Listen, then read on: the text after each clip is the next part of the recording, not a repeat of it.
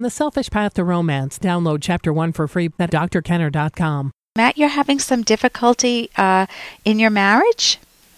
Yes. Uh, I've been married for about nine years. I've got two wonderful kids.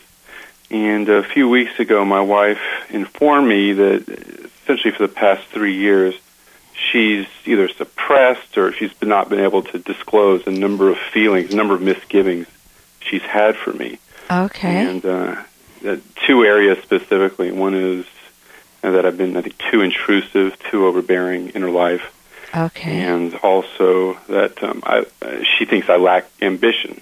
Okay. Um, and so, I- my my issue is how, she's seeking some therapy for some issues she feels like she has, and I'm trying to figure out what I can do while she's going through this.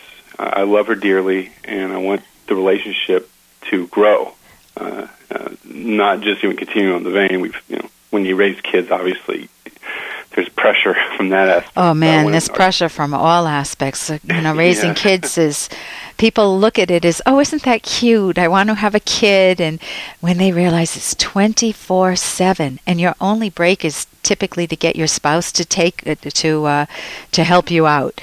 Uh, That's right. So, um, okay, so th- th- what you're saying is, what can I do? And it Yeah. sounds like the, the a huge mistake that your wife made was to hold in feelings for three years. Because once you hold in, when you hold all the feelings in, they take on a life of their own, and your own partner becomes your enemy. Yes. And Yeah. she looks at you every instance when you say, Could you do this? or Why did you do that? You become too overbearing, and then her mind's going to collect instances when you're overbearing, and maybe she's not as tuned into instances when you were more gentle.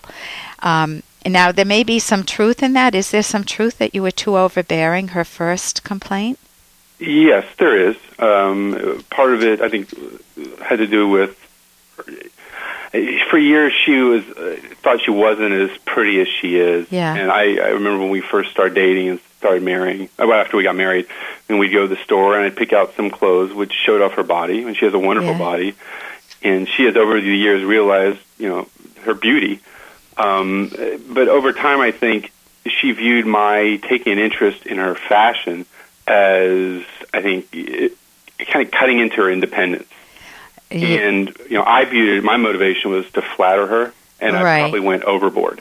Okay, it's typically from a guy's point of view. I may not be speaking for you, but typically what I hear is that it's not only to flatter her, but it's to get turned on to feel it, it's a win-win situation if the woman feels in the mood. But if she doesn't feel in the mood, you just become another chore on her to-do list. You know, if she wears the sexy Yeah. clothes, then it's going to have an, a wonderful effect on you from your vantage point, but not from hers and Right. it undermines sex. So uh, clothes become not often they're not such a neutral. Uh, a, a neutral choice, even if they're well-meaning. So the the key is to have that type of a conversation and to openly listen to her without a lot of yes buts. But you know, tell me more and how how else did you feel and when else did you feel this, and let her start to get out that three years worth of pain that she's held. Now beware, you definitely need Hey, I got to interrupt this because we've got to pay some bills. 30 seconds, that's it. A very quick ad, and then Ellen will be back.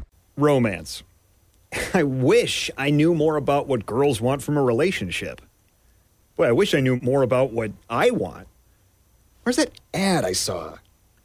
Here it is The Selfish Path to Romance, a serious romance guidebook.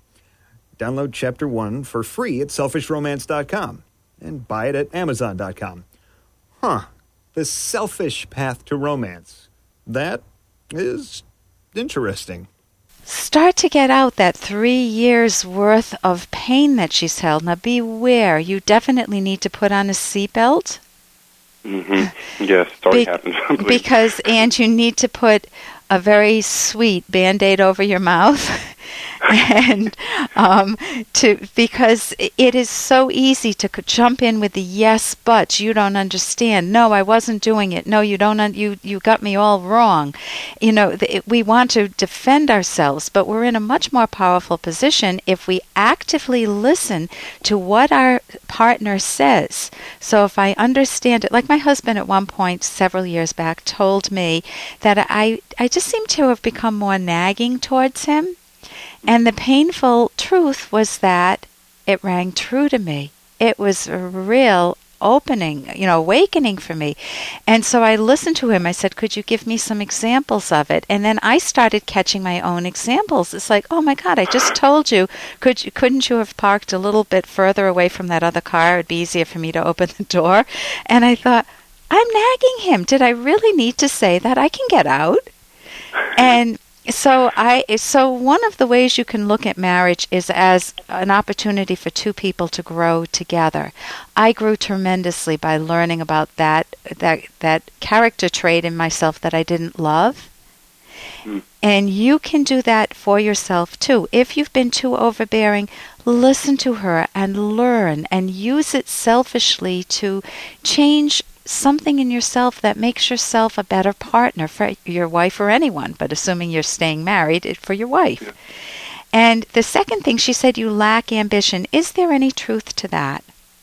Uh, no, I think there. She's confusing ambition and assertiveness. Okay. Um, I am very ambitious. I've admitted to her and others that at times, for various reasons, I have I haven't communicated um, what I need to communicate at the right time. Okay, can and you give me a safe example? We don't have to go into sex here, but uh, a safe. oh, I, you know, with respect to my professional career, okay. Um, given that I've had two kids and they're both very young, yeah, I've kind of weighed the context of whether I should approach you know the company about monetary issues or responsibility issues. Yeah. Um, I, I work from home, um, and that's been a blessing and a burden. Yeah. Um, yeah. Know, I can now. I, I'm in a position now to to work outside, but I've kind of held back uh, some positions I should have taken probably, mm-hmm. and that's frustrated my wife because she sees me kind of mired down in the mud rather than advancing my career. Okay, so she would need to learn how to be lovingly supportive and be a good listener for you because if she were a good um, almost canvas to, for you to paint your thoughts on, you could sh- sh- you might um, she you might hear or she might hear you say, you know, I'm afraid to take this job because I want to be around for the kids and to help you out, and yet I'd also like to take this job. And she would just be there to help you think it through without her doing the thinking for you. That's another area of listening skills that can help a partner. I know a lot of times when I've come in and said to my husband, Well, what do you think I should do? And part of me wants him to tell me what to do. And uh, and another part of me just loves the way he handles it. And both of us have learned this skill over time. We didn't have this when we first got married.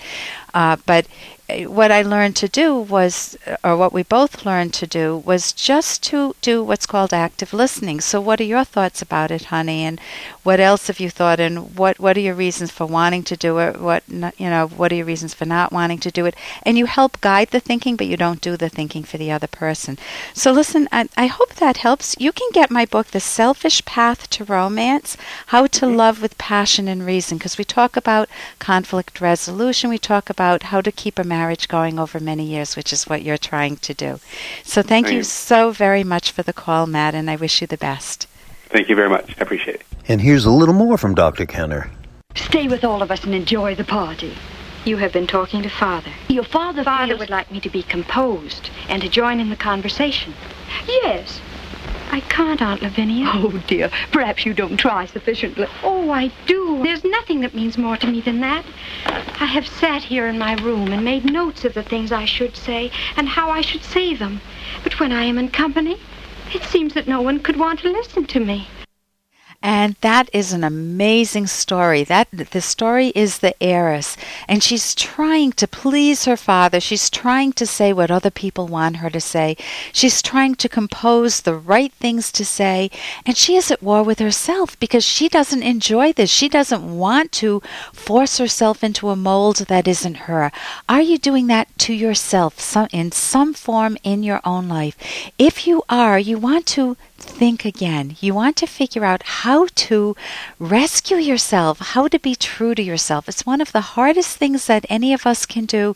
And when we earn our own self respect, when we have integrity, it is a wonderful, wonderful feeling. And that's one of the things we work towards on my show, The Rational Basis of Happiness. For more Dr. Kenner podcast, go to drkenner.com and please listen to this ad. Here's an excerpt from The Selfish Path to Romance, the Serious Romance Guidebook by clinical psychologist Dr. Ellen Kenner. Emotions can be understood consciously, but only through introspection, by focusing inward on our own mental contents and processes.